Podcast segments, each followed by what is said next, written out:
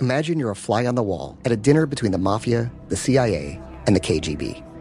That's where my new podcast begins. This is Neil Strauss, host of To Live and Die in LA, and I wanted to quickly tell you about an intense new series about a dangerous spy taught to seduce men for their secrets and sometimes their lives. From Tenderfoot TV, this is To Die For. To Die For is available now. Listen for free on the iHeartRadio app, Apple Podcasts, or wherever you get your podcasts. Hi, this is Kurtwood Smith. You remember me from such TV comedies as That 70s Show and That 90s Show on Netflix.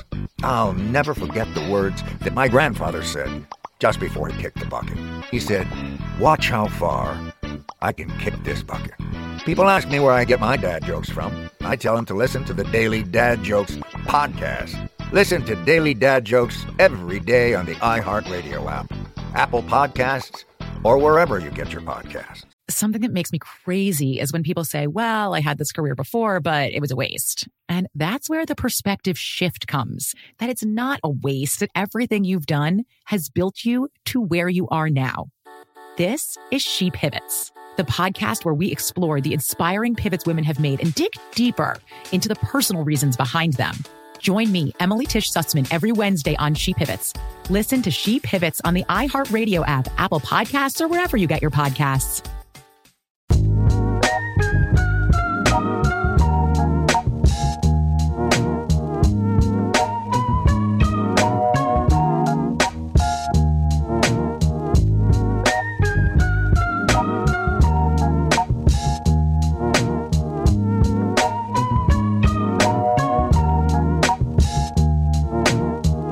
Yes, new Bang and I Am Rapaport Stereo Podcast is here. Higgity, have no fear. On today's I Am Rapaport Stereo Podcast, the young shooter is back. Deuce Pacino, Deuce Collins is in to Casa Plus. January 6th, we remember and we celebrate the Day of the Dumb. The Day of the Dumb. We give it the title, The Day of the Dumb. And Harry Ballgame has a memoir coming out. Former Prince Harry has a memoir coming out, and we could care less. All that and more on a fantastic, hard hitting I Am Rapaport stereo podcast coming up right now. Miles Jordan, aka the Bleacher Brothers, aka the Dust Brothers. Start this puppy off with something real nice, yes. Start this puppy off with something real loud, yes. But most importantly, start this puppy off with something real funky. I Am Rapaport stereo podcast. Liggity, let's go.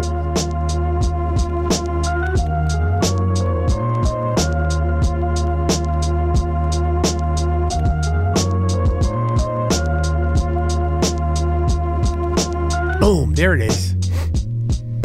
Have no fear, the I Am Rapaport Stereo podcast is here.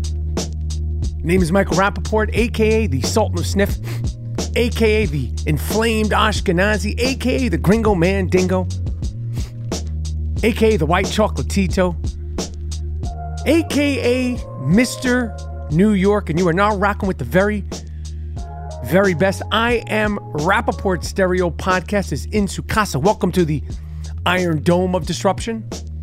Welcome to the the Ziggity Zone of Disruption. Yeah. As we uh, remember the Day of Remembrance, January 6th, aka the Day of the Dumb. We have a fantastic podcast in store for you because we have the part time, sometime co host with the most they call him the young shooter. Some call him Deuce Collins. Some call him Deuce Cuddles. The young shooter is in Casa. Boom. That they do, Michael. They some people do call me that, and and the Deuce Cuddles line, that that moniker is really uh that makes me happy, man. That that actually makes me happy. I've retired Mr. Brazil. I've I've retired a couple of the monikers, but Deuce Cuddles, I really like that. Thank you, man. Yeah, well, how, how, are you, man? I, sorry, I just I wanted to say I love this color palette going on for the people that are watching it. Like you got the purple, it's like kind of a bluish purple couch. You're all dark. You got the black mic, the black hat. Like you you got a nice aura about you right now. Your aura is purple. Thank you very much. Thank you very much. Shout out to the purple man himself, Prince. I appreciate that. I feel good. I'm looking good. Uh, appreciate the compliment. Happy to have you back. You really got that that moniker down. Part time, sometime co host with the most. You never know when he's going to be here, when he's not going to be here. But when he comes, he brings the smiles. He brings the noise. He brings the boys and the girls, of course, you know, adult Oh. boys and girls.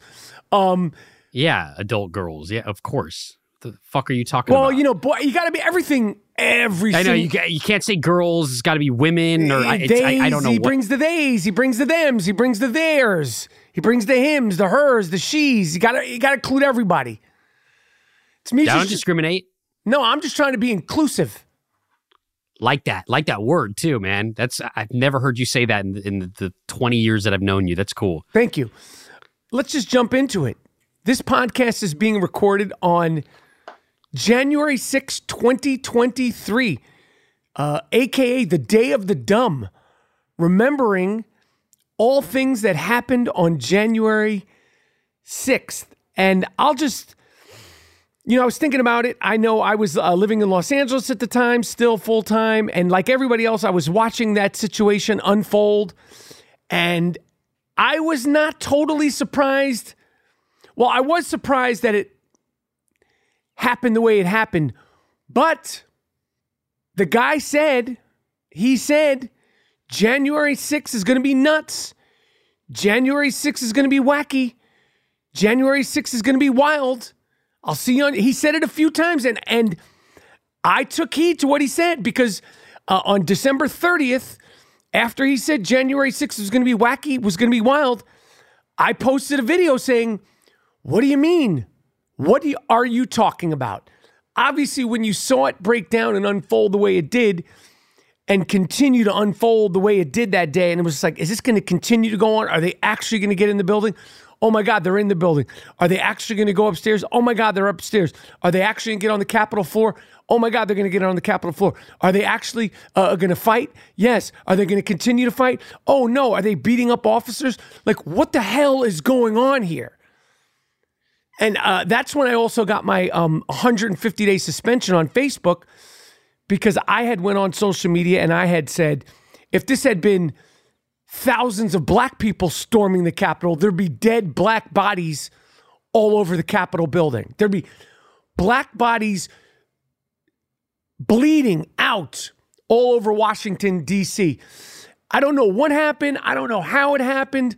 Obviously, like I said, he said January 6th was going to be hell. Why it was harder to break into an, an Apple store during the George Floyd riots, why it was harder to break into uh, the, the Moncler store in Soho than it was to get into the Capitol on January 6th, I have no idea. Where were you? I honestly I don't remember where I was in that moment, and I feel like I should remember where I was. But but is that true? Like, not one person got tased. Did anyone get tased? Did anyone get hit? Like, did I what? I don't remember anything happening to these people. I do remember the guy with the lion skin. Whoever came in with that lion skin draped around him and like that that hat. Like, I feel like he's like that's like the main guy. Like that's the most famous out of all of them. And I'm wondering, like, um, the majority of these people are all in jail now, right? They've caught all of them pretty much, right? The, yes, a lot of them got caught. A lot of them are in jail. A Viking man, as I like to refer to him, Viking man, he's yes. in jail. The guy who uh, broke into uh, Pelosi's office and uh, you know stole the letter, he's in jail. There's a good amount of them in jail. Um, some of them aren't in jail, and um, a lot of them were hopped up on that QAnon. They, they were Right. hopped up on that queue. Uh, they were hopped up thinking that these emails that were being sent, we saw that documentary. These emails that were being sent by basically online scammers were coming from the president. Pig Dick Donald Trump. I say that affectionately. Pig Dick Donald Trump, Dick Stain Donald Trump, uh, dog shit Donald Trump. They thought that they were being told by him uh, via these emails, QAnon, uh, under the name QAnon, to do all this. It was all the election fraud.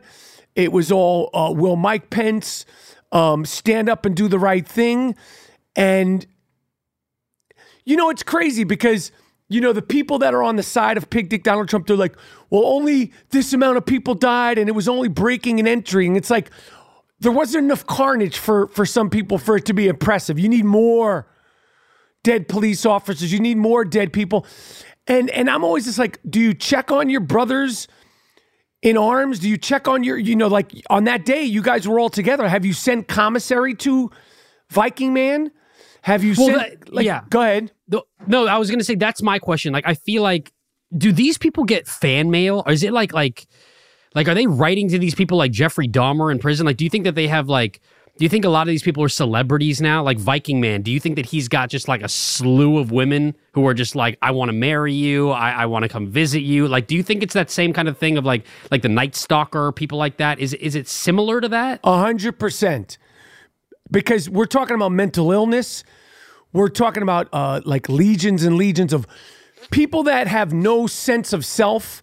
The, the- Donald Trump, Pig Dick Donald Trump, Dick Stain Donald Trump, uh, Dog Shit Donald Trump, he preys on the vulnerable. He preys on the people that have insecurities and that don't like. It's like as if the Beatles were telling fans to show up and storm the Capitol. Right. Like he prays, like these are fans. They- These are basically fans of Trump, and they he would have they would have done anything he said, and they they tried to do some wild shit. Like they if they could have got their hands on old lady Nancy or Mike Pence or AOC or or any of these people in government, who knows how bad things would have turned out because people came in there with bad bad agendas, eh, all in the name of Dick Stain Donald Trump. Yes, I mean it's like a little cult. Like it's like it's like Jonestown almost. It's like it's like he's fucking telling you to drink the Kool Aid, and you're going in there doing whatever this guy wants you to do. I mean, it's scary, but but yeah, I, do- I, I am curious about if anyone's visiting them in prison or, or writing them fan mail. I would love to see the fan mail they're getting, and I wonder if anyone's gotten married in jail and All that. You know, they're like, yeah. So Do you like the name that I, I gave affectionately? January 6th, aka the Day, Day of the Dumb. Of the dumb. I think that's like Dia de los Muertos, right? Is that kind of like the same thing with like Halloween? Yes. I, I feel like that should. I'm I'm shocked that that hasn't caught on with the rest of the world. But I think. I mean, what is the title of today? I mean, is it? It's the, January It's the 6th, anniversary. it's January 6th Remembrance Day, aka the Day of the Dumb. Because obviously, most importantly, we want to remember the people, lives were lost. Capitol Police officers' lives were lost. And that's first and foremost. Those people, those families, uh, also the other uh, the people that were fighting. You know, like the Capitol people that didn't get killed, but that got you know beaten up, and and and the trauma that comes with that. So of course we want to remember them first, and then uh, we call it Remembrance Day for them, and then we call it the Day of the Dumb for the people that stormed the Capitol, because we also want to we want to remember them, and we want to remember that people are that dumb to do something in the name of a person that literally wouldn't spit on you if you were on fire. right, and and who had a cameo in Home Alone 2. So You, talk, uh, you talking about dog shit Donald Trump? yeah, I'm talking about dog shit Donald Trump. And is, is this the one year anniversary? Two. This is two. This What, is what the are you? What are you smoking? Fucking what do you want? Mushrooms? No, I was just I remember that we've celebrated this before, but I feel like it hasn't been a national holiday in the way that you're saying that it should be. I feel like it really hasn't been that like it's the day of the dumb. It's January 6th. Like I feel like people don't really talk about it as much as they should each year. Like it should be I it agree. should be like that. So you forget. And he's gone but not forgotten? Because you know like you see the comments people are like why are you still tr- talking about trump? He's gone. He's not gone. Mm. His thumbprints are still all over the republican party who this guy in congress matt Gaetz who appears to not have a bottom end or top lip. He's got like like his shit was like lost in a fire. Like he has no upper or lower lip. He looks like jim carrey in the mask. Like his whole Yeah. shit Are you just talking about Butthead? Is that is that Butthead? Who's jo- Or is that Beavis? Matt Gaetz got the Butthead, right? He's, Yes. He looks like Beavis and Butthead. Yes, he looks like Beavis and Butthead. He looks like both of them. somehow right and so do um eric and and uh donald jr i don't know how what the correlation is with that but a lot of them look like beavis and butthead so yeah anyway Anyway, yes, just the other day, he, while they're trying to get the uh, the Speaker of the House voted in, he said he was voting for Donald J. Trump. So you have Trump derangement syndrome, Matt Gaetz. You you're still waiting for Daddy to come back and be the president, aren't you? he's coming back though i think he is coming back Yo, never say never. He said he's coming back, just like he said on January 6th. there will be hell. It's going to be hell. Yeah. So you got to take him seriously. I am Rapaport Stereo Podcast. Obviously, um, the uh, Damar Hamlin situation, the Buffalo Bill safety who collapsed on the field. There's been good news with that. That was a crazy story. Um, this morning, it was the news came out that he spoke. The breathing tube was removed. You know, he, he's hopefully on his way to recover uh, from a freakish, crazy, sort of once in a lifetime, hopefully, uh, just scary, scary incident that happened in the Buffalo Bills Cincinnati uh, Bengals game. Now, we know that Deuce Collins doesn't watch a lot of sports, particularly football. Um, but you you've been following this story, right? I've been follow. I mean, yeah, I heard about. I mean, were you were you watching that game as it happened? Did you see? Because I haven't seen any. I haven't seen the clip. I haven't seen anything. I don't have an interest to see the clip. But like, were you watching that? I was watching the game. I had uh, fantasy football ramifications with that game, uh, and I was watching it live. And you know, uh, you saw it, but you just thought maybe he had a concussion. You didn't think that it was something other than that, you know. And not to say that concussions aren't like serious, but you, you were used to seeing concussions in football. We're used to seeing concussions in, in boxing and UFC, in mixed martial arts. But this was scary, you know, and you knew it was something unusual to see an ambulance come on the field.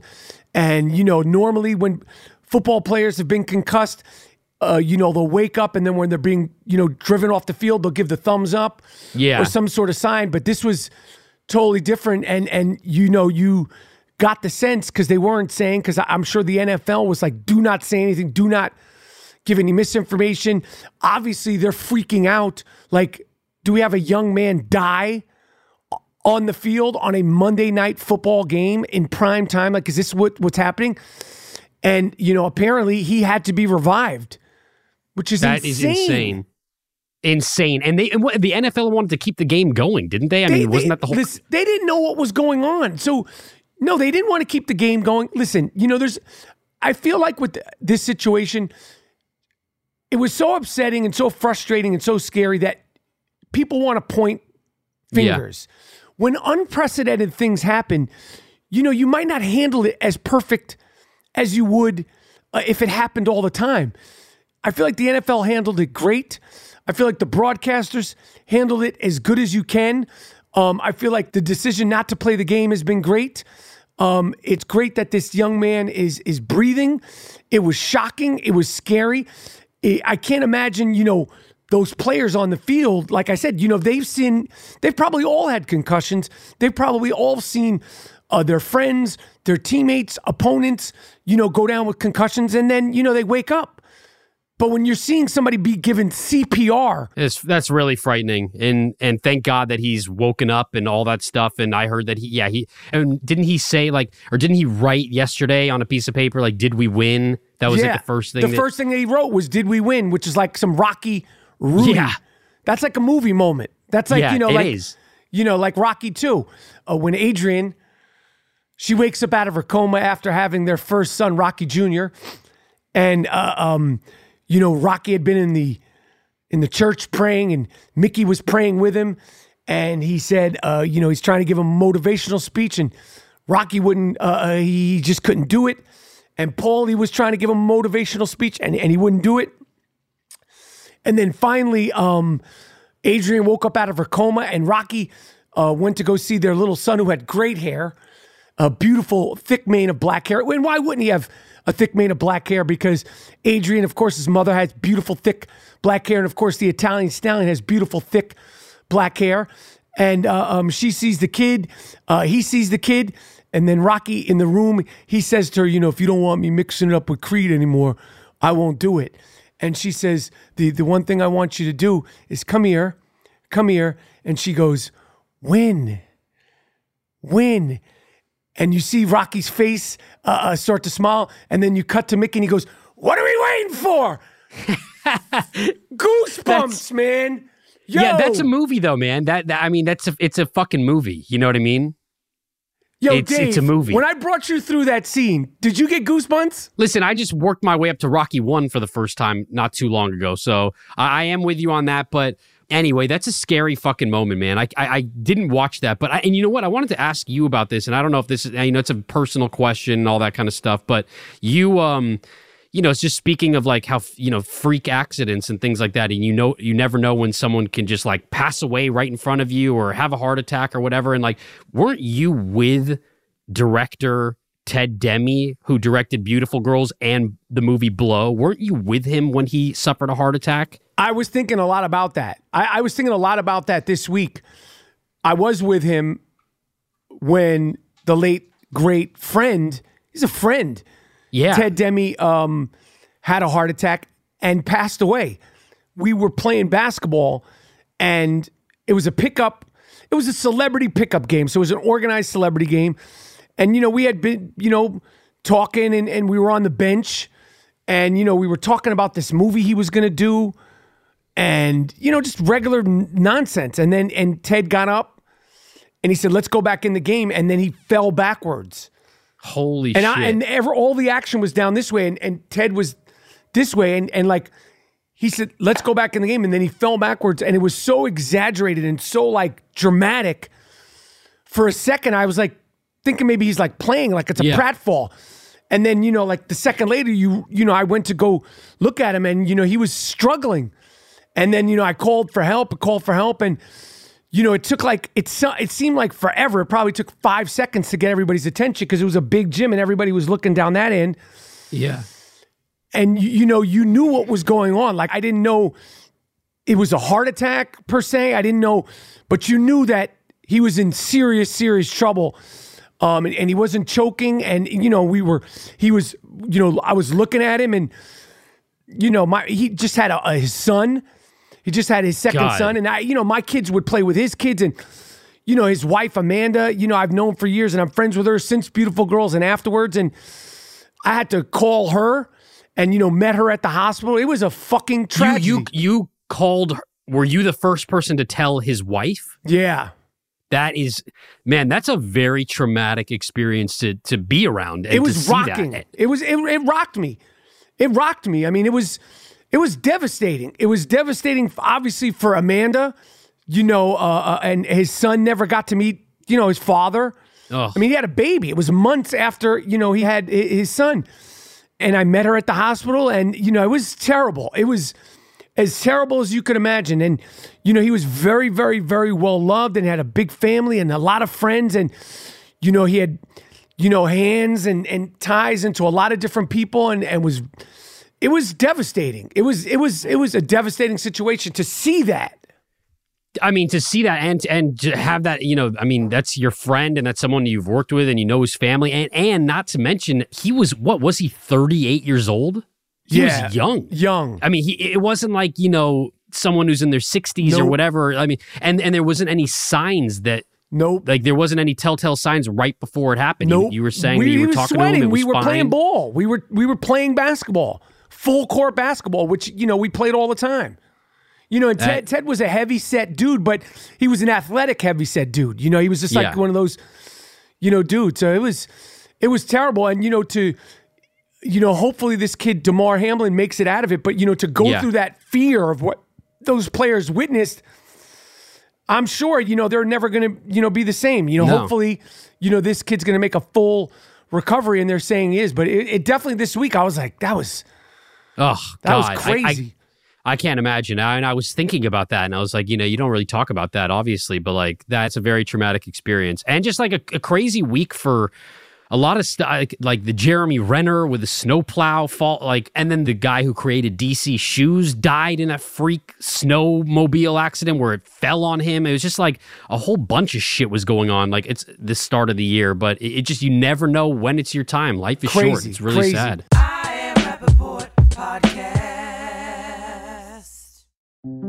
This is Neil Strauss, host of the Tenderfoot TV true crime podcast, To Live and Die in LA. I'm here to tell you about the new podcast I've been undercover investigating for the last year and a half. It's called To Die For. Here's a clip. all these girls were sent out into the world and they were told try to meet important men try to attach yourself to important men The voice you're hearing is a Russian model agent, telling me about spies sent out to seduce men with political power.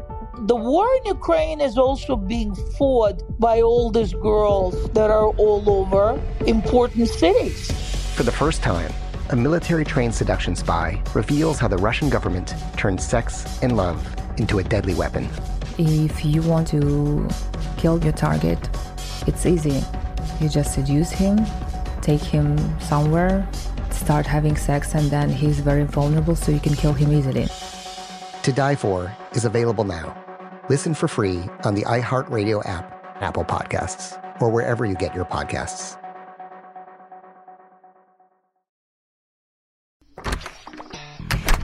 Hey guys, I'm home. Everyone knows that it's Dad's job to be a bit of a joker. Sorry I'm late, everyone. There was an accident at the factory. Monty fell into the upholstery machine. Don't worry though, he's fully recovered. Good one, Dad. Did you get the pizza for dinner? So he likes to keep everyone happy with some dad jokes. Yep, right here. I had a coupon, and it saved me a lot of dough. Well, the truth is, Dad is just a fun guy. Hey, I'm not a mushroom. Please stop. Where does he get these stupid jokes from? He listens to the Daily Dad Jokes podcast. Oh, great. More dad jokes for me. We've delivered over 15,000 jokes to over 3 million listeners, and man, the postage fees are killing us. Listen to the Daily Dad Jokes podcast every day on the iHeartRadio app, Apple Podcasts, or wherever you get your podcasts.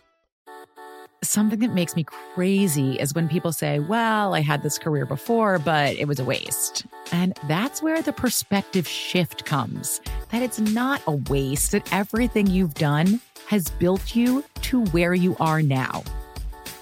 This is She Pivots, the podcast where we explore the inspiring pivots women have made and dig deeper into the personal reasons behind them. Join me, Emily Tish Sussman, every Wednesday on She Pivots as I sit down with inspiring women like Misty Copeland, Brooke Shields, Vanessa Hudgens, and so many more. We dive into how these women made their pivot and their mindset shifts that happened as a result. It's a podcast about women, their stories, and how their pivot became their success. Listen to She Pivots on the iHeartRadio app, Apple Podcasts, or wherever you get your podcasts.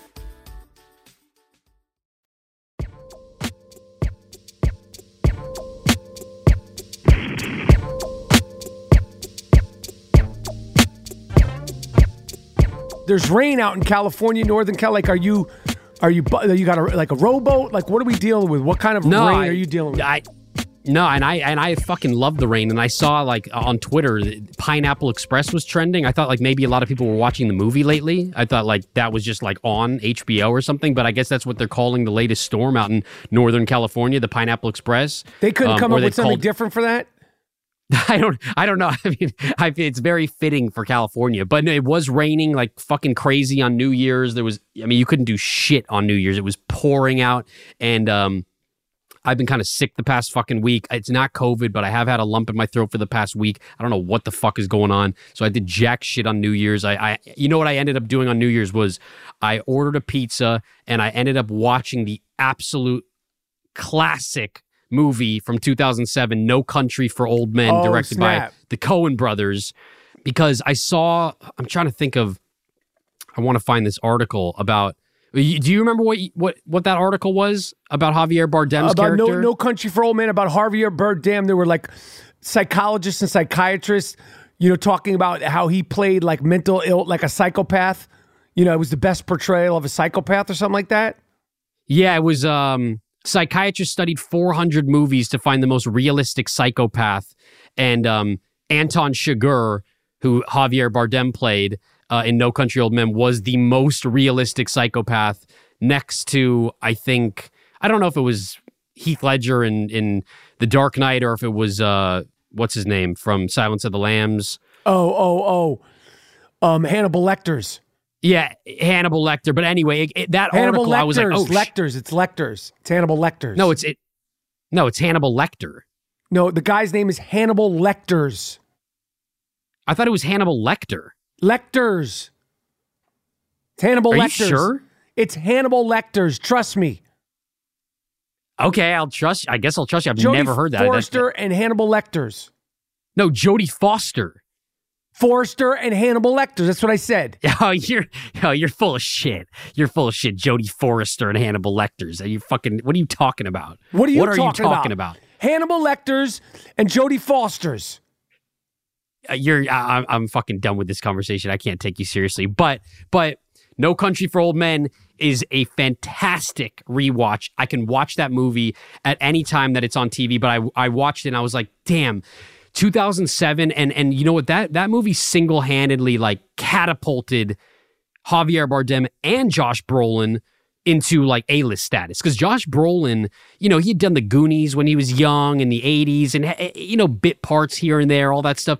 But then he did Quentin Tarantino's movie Grindhouse, which was it was split between Robert Rodriguez and Quentin Tarantino. It was like the two movies, but he had a part in Grindhouse, and Quentin Tarantino actually shot his audition tape for No Country for Old Men on like the most incredible camera. It was like one of the most expensive audition tapes you could you could do. Like Robert Rodriguez shot it and Quentin directed it. Are you and they serious? sent it I didn't the- know that. yeah. Yeah, yeah, yeah. And he was like really wanting that part, like really working because it was the last it was the last part cast. I think Javier Bardem was first, then Tommy Lee Jones, and then they needed like this every guy, every man, Josh Brolin's character. And on the set of Grindhouse, Quentin directed it. They sent it to the Coen brothers. They still wanted to see him in person, all that stuff, but he ended up getting cast. And you know, and and now it's like fucking Josh Brolin is huge, and Javier Bardem. It's one of the most iconic villains in cinema history. And uh, I, but it, it started making me think about because I remember 2007 so well, and and I think No Country got. Um, I think that won Best Picture too in, in 2007. What And I other just ca- what other films came out in 2007? I just remember There Will Be Blood Wow. came out in 2007. No Country for Old Men. I remember the assassination of Jesse James by the coward Robert Ford with Brad Pitt. That's an Um, underrated movie. The, assassin, the assassination of De- Jesse James is an underrated movie. amazing. Uh, also totally underrated. A lot of like Western kind of movies came out, like 310 to Yuma. Shout out to Logan Lerman in that, and Christian Bale and Russell Crowe. We're gonna get Also- to Logan Lerman. I'm gonna put a pin in Logan Lerman because I got something to say to him. Go ahead. Okay, uh, wasn't uh, Eastern Promises, Gone Baby Gone, Zodiac, the Fincher movie Zodiac, and then and then there were some classic uh, comedies like Superbad came out that year, Juno came out that year. It was just I just remember that year in particular was like one of the greatest years for movies. I, just I fucking loved that year. But No Country for Old Men, rewatch that movie. I'm, I'm going to rewatch that. And you mentioned Logan Lerman, 310 to Yuma. It's funny because Logan Lerman, uh, one of the stars with Al Pacino and Jennifer Jason Lee of the Amazon show called, what is it called? Hunters. Hunters. I actually just hit Logan Lerman, who I've known for years. Before he could drive, when he had his Justin Bieber haircut, yeah. Logan Lerman, who um, I would say I looked after, good friend of yours, doing a show with Al Pacino on the press tour with Al Pacino for the second season of Hunters. And I reached out to Logan today. I said, Hey, I see you and Al. Because he's like friends with Al Pacino. not only has he worked with him, but like, yeah, like he's shown me text messages of Al Pacino like texting him and like them having like back and forth conversations with each other, like, Right. I love you and all that. Like, it's fucking crazy. Right. So what we're gonna do is we're gonna try to get Logan and Al Pacino to come on the I Am Rapaport Stereo podcast. And basically, Logan, you're gonna be like an assistant because if you come on with Al Pacino, I'm not even asking you anything. Like you could go get coffee. You could like you're like a plant. If you come on the TV, like you're literally like a plant. Just take a nap, get on your phone. Like you're bringing him there, and then it's not like I'm going to be like, so Logan, what do you think? It's all Al, everything. I want Al Pacino on the Al. But I, Am wouldn't say that. I wouldn't say that because it's like then you're using Logan to get to Al Pacino, and if he, He- knows Logan that, he's not going to. rides. Logan, like when he was like a teenager with his Justin Bieber haircut. Yeah, they- that's fine. What am I going to be like? Oh, I want to interview you and Al. I don't care about you, Logan. I love you, but I'm not interviewing you. Like we use your your house as an escape to smoke weed and, and drink a little bit and Right. you know I don't want to I don't want to implicate you in any any allegations there but you know but we did smoke weed at your So house So now when it's we were time. To, now it's time to uh, return the favor and bring Al return home. the favor Bring Al home Bring to the Al I Am home. Rapaport Stereo podcast because we have some great interviews coming up. We got Hall of Famer, two time Olympic champion, one of my favorite players from Brooklyn, New York, Chris Mullin. Uh, we got Alec Baldwin coming up. I am Rapaport Stereo Podcast. We got my man to catch a predator, Chris Hansen. I am Rapaport Stereo Podcast. You're a big Chris Hansen. I am Ra- uh, catch a predator fan. I I am so excited. I mean, because you're saying Alec Baldwin, you're saying all these amazing people, and then you say Chris Hansen, and I'm like, my fucking ears perk up. I'm like, I've watched every episode. I've seen every episode of To Catch a Predator. I love it. Perverted Justice was the group that they used to catch these motherfuckers um, that lured them in with 13 year old boys. And I know you had that podcast with him. I'm jealous I wasn't there. I want to know if you asked him the hard hitting question because I don't know if you know why the show ended. Why? I'm why- not sure you know what- why, Why did they it end? canceled I got to ask to him catch a predator. Why? Why did Catch a Predator end? You you didn't ask him that, did you? No. Why did it end? Because if I was there, I would have asked him Okay, that. I but would have put some weren't there, on him. motherfucker. You're barely here right now. If I if I was Yeah, there, it's like a fucking arm twist to get you here for just for me. Well, why did That's it end? not fucking true, man. But the show ended because on one of their last sting operations that they ever did, they caught some guy, not some guy, he was a district attorney in Texas. He was a district, a DA in Texas who was talking to a 13 year old boy, mm. all sorts of weird shit going on. And when they did the sting operation on him and they had the SWAT team or they had the police officers standing by, ready, you know, because that's what happens. They come in and tackle them and arrest them and all that stuff. The guy ended up killing himself in front of the entire crew and shot himself in front of Chris died Hansen. In front of Chris Hansen, in front of the whole Oh, camera crew, shit. in in front of everybody, and they asked Chris Hansen about it later on and been like, "Yo, how do you feel about that?" And he says, "I don't lose any sleep over it.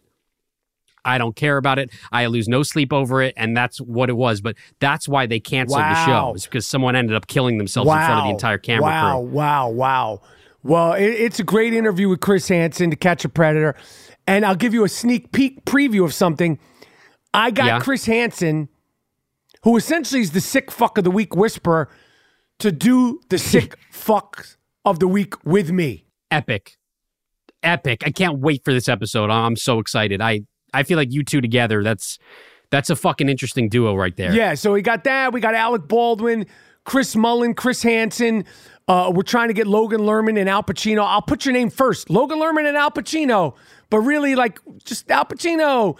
And uh, you, you know, we were, you you know, you brought up uh, um, No Country for Old Men the other day. Robert Duvall, the great, the great, sort of sometimes underappreciated, underrated totally understated actor Robert Duvall turned 92 years old. 92. He's still alive. I don't know if he plans on acting anymore, but what a fucking career Robert Duvall has had from To Kill a Mockingbird to The Godfather, uh, to The Godfather Part 2, Colors, to yo, Apocalypse Now. But what- does that have to do with No Country for Old Men? What'd you say? What does that have to do with No Country for Old Men? Because I was thinking of Tommy Lee Jones as the same kind of actor. Oh, right, right, right. Sa- you know, to- just these totally, great totally. sort of. You know, so is Josh Brolin, like understated actors. And I was the Great Santini, which is just such a great film. And Robert Duvall, um, he, he's so good. And you know, he's the kind of actor who looks like he's not acting. You know, he's the kind of actor Yeah, that totally. you don't see any tricks. You don't see any bells and whistles. Like when he is on screen, you totally believe every single thing that he's saying. And he's done performance after performance after performance, um, and so many films for so many years. And in my opinion, he acted and directed in one of the one of the the great actor director performances ever, The Apostle. Which you know, I remember mm-hmm. when The Apostle came out, which he acted and directed like he plays this crazy preacher who's like self-destructing. It's so good, and I would see him out to dinner, you know, like during that award season time, and you know, got to talk to him a little bit. And he's just exactly what you would think. He was just straight up regular dude, cool dude, you know, he directed another film, which I don't know uh, where it is. I was looking for it the other day when I saw it was his birthday. A really unique, totally uh, independent film called Angelo, My Love, which uh, really inspired uh, visually the movie um, Kids. Um, and it's just a dope New York uh, film about like these New York gypsies. He directed that. And just Robert Duvall is so sick. He's so sick and so good and was so good and uh, for so long in so many films. And like I said, you know, he's like an actor who looked like he was never acting ever. Like he just, you just totally mm-hmm. believed him in every single film. So shout out to the great, great Robert Duvall. Happy birthday, 92nd birthday. I think I was with you at the Grove back in 2006. I have this vivid memory of being at the Grove in 2006 and we were eating at a restaurant and he was walking by and you were like, oh shit, that's Robert Duvall. And I think you stopped him and you guys had a conversation with each other. And I remember being like, oh shit, you're talking to Robert Duvall. That's fucking crazy. I always, I always remembered. I think I remember that. We were eating at that place outside of the movie theater. They changed yes. it. L- Yep, l- right next to the movie theater, and he walked by it in like probably 06. Damn, you got a good memory. I am Rapaport Podcast. This is Neil Strauss, host of the Tenderfoot TV True Crime Podcast, To Live and Die in LA. I'm here to tell you about the new podcast I've been undercover investigating for the last year and a half. It's called To Die For. Here's a clip. all these girls were sent out into the world and they were told try to meet important men try to attach yourself to important men The voice you're hearing is a Russian model agent telling me about spies sent out to seduce men with political power. The war in ukraine is also being fought by all these girls that are all over important cities For the first time, a military trained seduction spy reveals how the Russian government turned sex and love into a deadly weapon. If you want to kill your target, it's easy. You just seduce him, take him somewhere, start having sex, and then he's very vulnerable, so you can kill him easily. To Die For is available now. Listen for free on the iHeartRadio app, Apple Podcasts, or wherever you get your podcasts.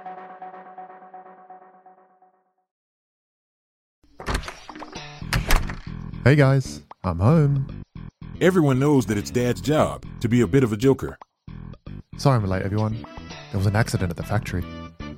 Monty fell into the upholstery machine. Don't worry though, he's fully recovered. Good one, Dad. Did you get the pizza for dinner? So he likes to keep everyone happy with some dad jokes. Yep, right here. I had a coupon, and it saved me a lot of dough. Well, the truth is, Dad is just a fun guy. Hey, I'm not a mushroom. Please stop. Where does he get these stupid jokes from? He listens to the Daily Dad Jokes podcast. Oh, great. More dad jokes for me. We've delivered over 15,000 jokes to over 3 million listeners, and man, the postage fees are killing us. Listen to the Daily Dad Jokes podcast every day on the iHeartRadio app, Apple Podcasts, or wherever you get your podcasts. Something that makes me crazy is when people say, Well, I had this career before, but it was a waste. And that's where the perspective shift comes that it's not a waste, that everything you've done has built you to where you are now. This is She Pivots, the podcast where we explore the inspiring pivots women have made and dig deeper into the personal reasons behind them. Join me, Emily Tish Sussman, every Wednesday on She Pivots as I sit down with inspiring women like Misty Copeland, Brooke Shields, Vanessa Hudgens, and so many more. We dive into how these women made their pivot and their mindset shifts that happened as a result. It's a podcast about women, their stories, and how their pivot became their success.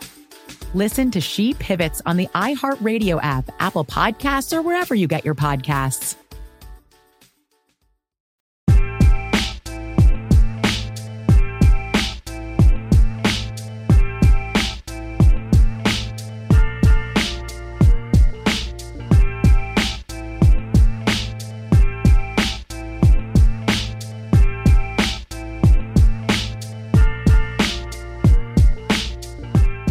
In other news, Princess Harry, sorry. I mean, Prince Harry is continuing to just slut his entire life out for money. Princess Harry, sorry, Prince Harry is coming out with a book, a memoir, which he allegedly got paid $20 million to write. And I guess if they say, listen, we're going to tell you, we're going to give you $20 million, you better dig deep and come up with something. Because you, you, your life is not that interesting. So you better just, every single weird personal detail, we're going to need that for this 20 million, homie. And uh, it's looking like he's brought all the goods. He's talked about, I mean, you know, first of all, you would think with Meghan and him, all the things that they said about uh, the royal family, like, did they call her the N word? Did they call her, like, what, where's the smoking gun? Like, you know, Right. where, where's the smoking gun? Because they made it seem like they were like in some sort of like prison camp over there. Because Harry just seems like he's throwing a ton of shit at the walls to see what sticks at this point. Because it's like I don't know what I, I mean. He's like Will Smith right now. You're just divulging fucking everything. No one, no one cares. No one wants to know what's going on in your person. I mean, a lot of people do want to know, but I personally don't. I'm so fucking sick of hearing about it. Well, do you want to care? Do you want to know that Prince Harry's actually circumcised? This is in the book. Is he? I, I didn't know that. That is interesting, actually. That's interesting. Whether Prince Harry's you you were curious about that? Well, I, I did. I, I'm usually it's like uh, for Jewish people. I didn't know. You know, I mean, it seems like that's like a rite of passage for Jewish people, like so the you're bris. glad but that, that he, is you're glad that he divulged that, in the book that he's You see, that's something that people want to know. You know what I mean? Like all the other shit, I, I could care less about. But it's like I didn't know that. That's fascinating. It gives it, it paints a whole new picture on on who he is. So I'm, that's that's an interesting fact about him, I guess. Oh, so you're not mad that he that he shared that information. You're actually oh that well that's worth the twenty million.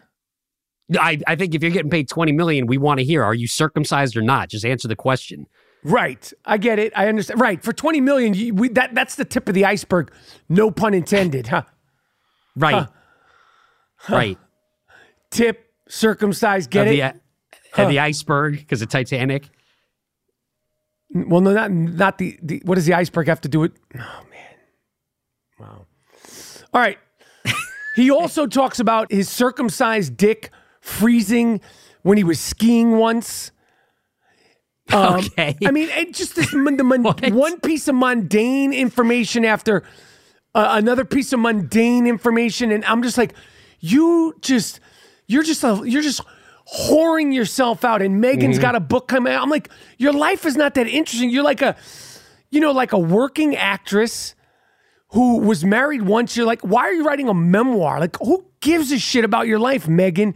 And Harry, like, the fact that like you- you're in there talking about you froze your little dick off when you were skiing, and that you, the little dick that you you you got frostbite on is circumcised. I don't care about any of this. And then he's talking about um, the big news is that him and his brother, uh, I don't know if he's princess or prince or king or soon to be king or he's just Charlie, Charlie ball game. Like the big news is that him and Charlie, his brother Charlie, got into a fight. No, his, his brother's not. Oh, Charlie, right, Isn't right. it Charlie, Charles, yeah. Prince Charles? Charles, Charles, yeah, and he calls him Harold. I I heard in the book that he called him Harold. I thought that was cool too. He, he said like, "Relax, Harold." Like oh, he- during the he- he- incident? yeah, he said something about Harold. I thought that was really tight that he called him Harold. But but the big breaking news is that Prince Charles and Prince Harry, the two brothers, got into a fight one time uh, before a wedding, and uh, Charles pushed down Harry, and Harry fell in the dog bowl, and and, and his his ass got wet, and the dog bowl broke, and I'm like, this is what you're talking about, and like you're making it seem like. What else are you supposed to do with your brother except for get beaten up, harassed, and harangued by your sibling? That's what siblings do. Like my brother once chased me into a a bathroom and broke the door down with a hockey stick. Like, I, Right. like, that's fun. That's like just- that- that's what it's. That's what life is about. That's like the the joy and that's the benefit of having a sibling. Like, I threw a dart in my brother's face once. That's dope. That is dope. Uh, Like a dart, like like an actual dart with like the fucking. uh I threw a dart right into his cheek. And let me tell you something. Wow. The next time I threw darts, he wasn't standing so fucking close. Right. You know what I mean? man. See, that, that's just that's just isn't that just called having a brother? That's you know. I mean, my Yeah, like he's like, oh, Charles pushed me down. Like, you little bitch. You sound like a bitch, man. Yeah, you sound like a pussy. I Like, mean, you got my siblings, siblings? and I. Yeah, my, my siblings and I, we used to just physically attack each other often. You know, sometimes for fun, sometimes not for fun. But you know, I have I have two I I have two older brothers. It was basically WWE whenever we were trying to figure out who who was going to play video games. You know, I didn't write a book about it. I understood that's a rite of passage when when you're a younger sibling. You know what I mean? And, and I mean, like I had so many things that happened to me. I mean, Like, what? Did they like ever one beat time my the brother, shit out of you? my- Did your brothers ever like fucking kick your ass? I didn't get my ass beat. There were other like ways Because because I got to tell you now that I've asked that question, like if I was your older brother, I would fucking kick your ass all the time. I, I understand what you're saying. I don't know why. I don't understand why you're saying that. Like you still want to do that. Like you you got like a look in your eye where you're like, I I kind of still want to do that. Like you guys just celebrated the holidays. It was Hanukkah, New Year. Mm-hmm. Did your two brothers and your sister jump you over the holidays? Mm. No, not, we don't really fight like that. And I've thought about what you're saying, and I think that maybe I'd be better off in life had I been beaten, had my father beat me, if my brothers like physically really attacked me in, in like a really bad way. I think that like I would be stronger and I and I wouldn't look like I have this punchable face. Like I've because I've, heard that from like time and time again. I've heard that from two different people in my life. Like you have a punchable face, and maybe it's because it, it didn't get punched and there wasn't any of that residual damage that that happened to me. And I think that maybe I would have been better off. But my you know my brother like he set my hair on fire as a kid. Right. Um That's good. you know, there was actually one time where my brother he put me in a cardboard box outside by the mailbox and, and he addressed it to Africa.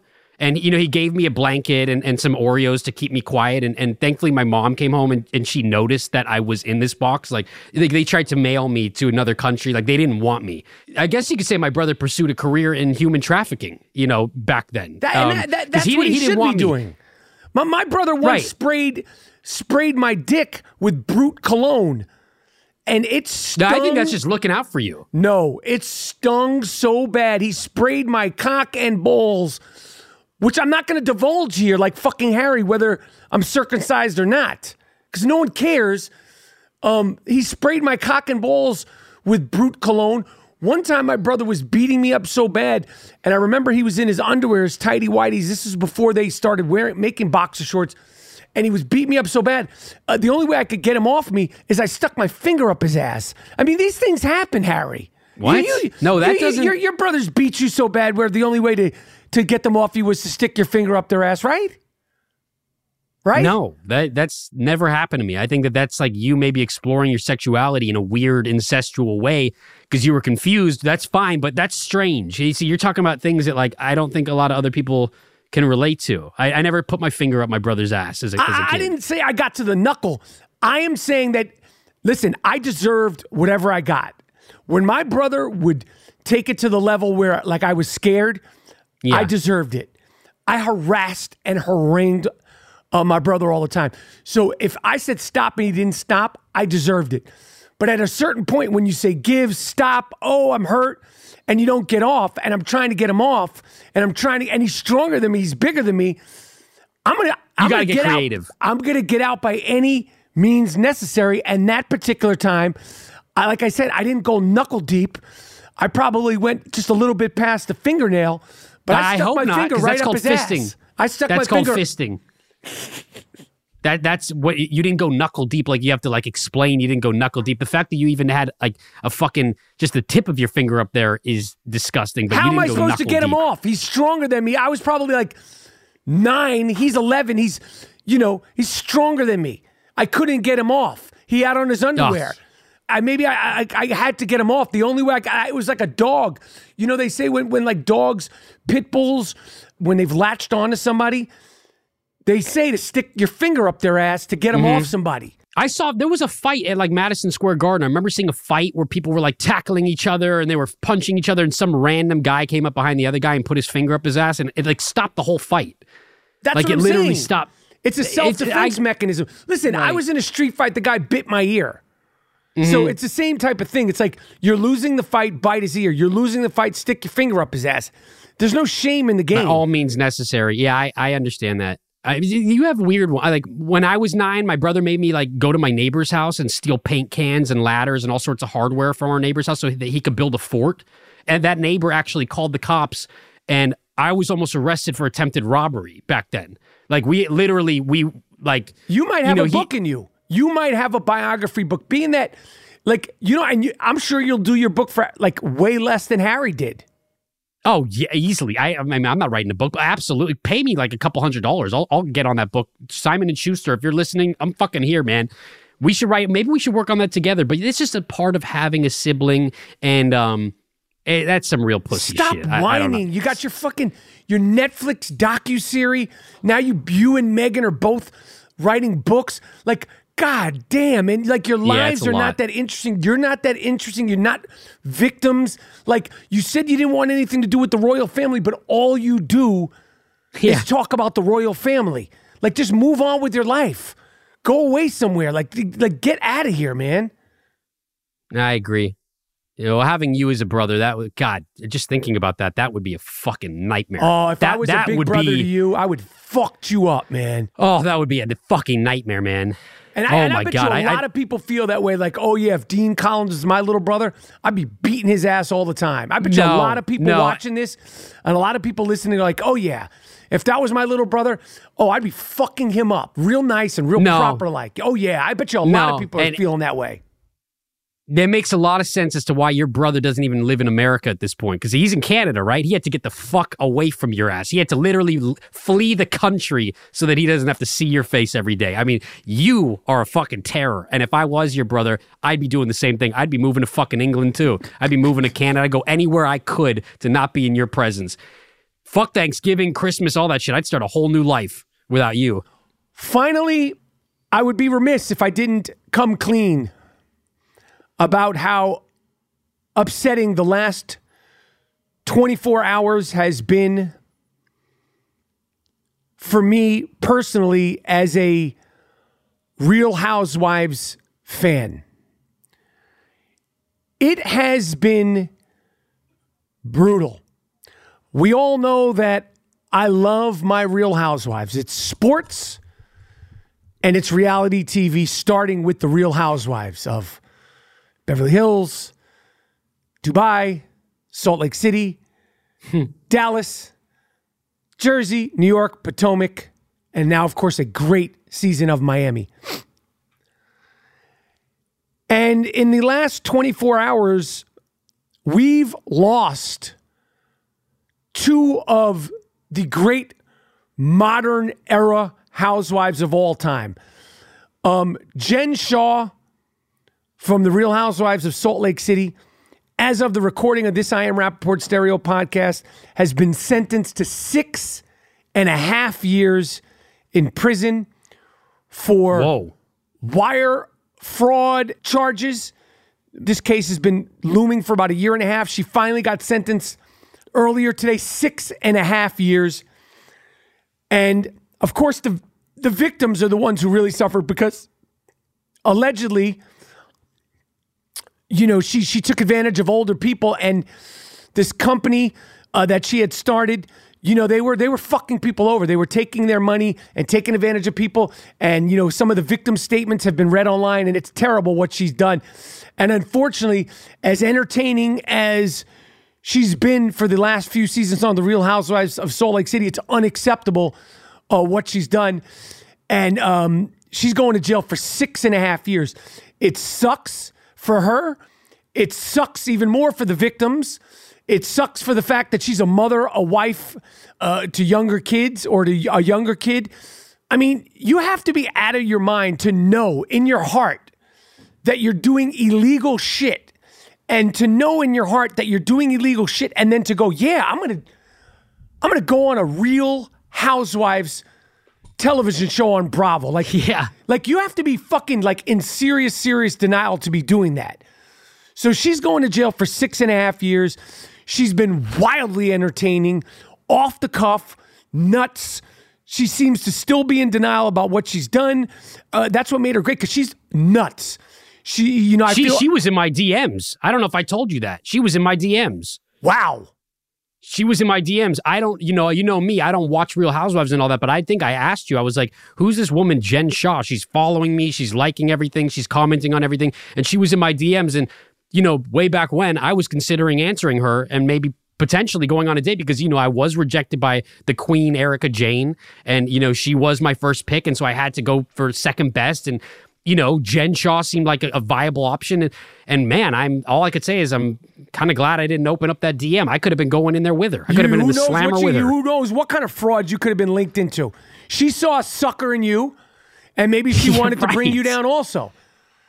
And potentially but anyway that's yeah. And that was just you know that sucks uh, for Real Housewives of Salt Lake City fans, and of course it sucks for the people that were taken advantage of um, by Jen Shah and her accomplices. And even more devastating, the great Lisa Rinna from the Real Housewives of Beverly Hills is not coming back for the next season. And I got to be honest, like this is not shtick. If you watch the shows like I watch them, think about if like Ross wasn't coming back to Friends, or Rachel wasn't Mm-hmm. This is coming like a back. death. To, what? It's it's like a death. It's like you're grieving this character or this woman on this show. I mean, you sound like it. You sound like you're really upset by it. really upset. I'm sitting shiva. I'm mourning the loss that we, the fans, are, are going to have to deal with with Lisa Rinna not returning to the Real Housewives of Beverly Hills. And I will be the first to tell you, Lisa Rinna has annoyed me. She has frustrated me. She has um, infuriated me at times. But when I'm able to separate church and state like any smart Real Housewives of Beverly Hills television fan, I am able to separate that. We need her to drive you nuts. We need her to frustrate with you. We need her to infuriate you. We need we need her to, to make you angry. And then people go, it's good she's left. It's good she's gone. Bye, Rinna. Bye. You deserve it. Uh, uh, we don't need the toxicity. And I'm like, what are you watching the Real Housewives for if you're Right. not watching for at least some toxicity? We want, want the a dumpster fire. What? You want a fucking dumpster fire when you're watching this shit. I mean, what's the point of watching? Yeah, of course. You know, certain people uh, want the bags and the diamonds and the outfits and the houses. That that's all the costume. But what re- really brings you back week after week, episode after episode, is the craziness, is the Right. toxicity. We, we don't want people beating each other up. Yes, things got dark with Rinna. Yes, things got dark with uh, Rinna, Kathy Hilton, and Kyle. Yes, things have gotten dark with Erika Jayne. Yes, things got dark on the Real Housewives of New York. Yes, things got dark on the Real Housewives of New Jersey. Yes, things have gotten dark on the Real Housewives of Atlanta. Yes, things get dark in the Real Housewives. That's a fact. But without things getting dark, when they get light, when that sun comes out, we wouldn't appreciate it the way we do. So I am mourning the loss of the great Lisa Rinna. I am upset with the fans that are celebrating her departure from the Real Housewives of Beverly Hills. And now she will be missed, my friends. Oh, yeah, she will be missed. And heading into next season, it's basically Erika Jayne versus them all. And all I could say to you, Erika Jayne, is sharpen up them claws. Sharpen up them claws because you're queen bee all by yourself and they're all going to be coming for you because Lisa ain't there. Things done changed on Rodeo Boulevard. And I'm upset about it. And I think when when Lisa uh, Renee is gone for a season, we will appreciate how fantastic she has been for all these seasons. Yeah, you're damn right. I'm upset she's left, Dean. Well, can I can I ask you a question about this? Because I know you're you're so passionate, you're so fiery about it. You really are like the king of the Real Housewives. Like I've never seen anyone. it's I don't know. It's just funny that you are that how much you love it. But like, Excuse me. you know, you excuse me. I don't think it's funny. no, it's not. I don't No, think it's I'm not funny. making I'm fun you. mourning right now. So go on. I I understand. I don't want to fucking rain on your parade or anything, but you are notorious for like no, you know, you've been on the panels, you've gone to BravoCon, you know all these people, you know Erika Jayne, you know Lisa Rinna. I feel like you know all the housewives, and I and you have the inside scoop as to how these housewives really are outside of the show. And like my question to you is like Lisa Rinna and like Erika Jayne and all these people is it an act like what like what what is it like outside of the show how like what are these people like outside of the show like what are your interactions with Very good question. I will say this. I have such admiration, such respect for all those housewives that I've met. And I've never spent any real, real human quality time with them. And to be honest, I don't try to. I respect their space. I respect the boundaries. Um, I don't want to know what's behind the curtain. I don't know what's an act, what's not an act. As far as I'm concerned, when it says the real housewives of Beverly Hills, I take it at face value. Uh, these people are entertainers, whether they're aware how great they are or totally unaware how great they are. They are entertainers. They bring joy, they bring chaos, they bring conversation. Uh, and to, to try to get rid of any one of them because you don't like their toxicity, well, I don't know what to tell you. I don't know what to tell you. So, to answer your question, I haven't spent that much time with them. I've met a bunch of them in passing, of course, as an honored guest. An honored guest on Watch What Happens Live. I met a bunch of them as an honored panelist at the 2020 22 BravoCon. But I don't try to get into their business or try to get to know them uh, any more than as a fan. I'm a fan. And I respect my place as a fan, and I respect Lisa Rinna's place as a queen. A queen, okay, of the Real Housewives. Excuse me, of the Real Housewives of Beverly Hills. I'm done. I can't go on. Are you happy about that now? I can't go no, on. I wanna- man. Excuse me, I want to end the show now. That's it's your how- show. And, and I was just asking a question. God I- I- damn it, was I'm question. talking. I'm ending the show. I don't want to talk about the Real Housewives anymore. It's too upsetting. I'm going to go home and sit shiva. We came, saw, we disrupted. We came, saw, we disrupted the I Am Rapaport Stereo podcast. Uh, Miles Jordan, aka the Bleach Brothers. Take us out of here with something real proper. Take us out of here with something uh, real loud, but most importantly, take us out of here with something real funky. I Am Rapaport Stereo podcast. We're out.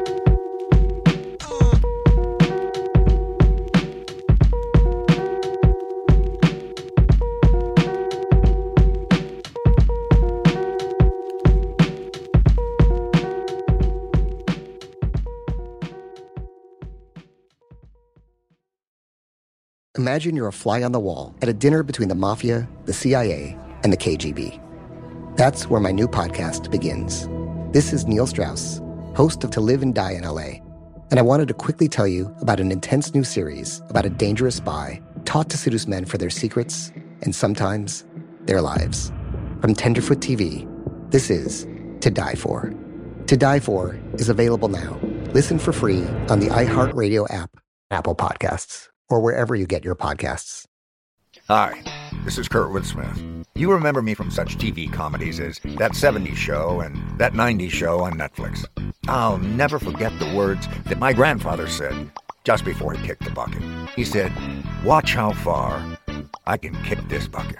People ask me where I get my dad jokes from. I tell them to listen to the Daily Dad Jokes podcast. Listen to Daily Dad Jokes every day on the iHeartRadio app, Apple Podcasts, or wherever you get your podcasts. Something that makes me crazy is when people say, well, I had this career before, but it was a waste. And that's where the perspective shift comes that it's not a waste, that everything you've done has built you to where you are now. This is She Pivots, the podcast where we explore the inspiring pivots women have made and dig deeper into the personal reasons behind them. Join me, Emily Tish Sussman, every Wednesday on She Pivots. Listen to She Pivots on the iHeartRadio app, Apple Podcasts, or wherever you get your podcasts.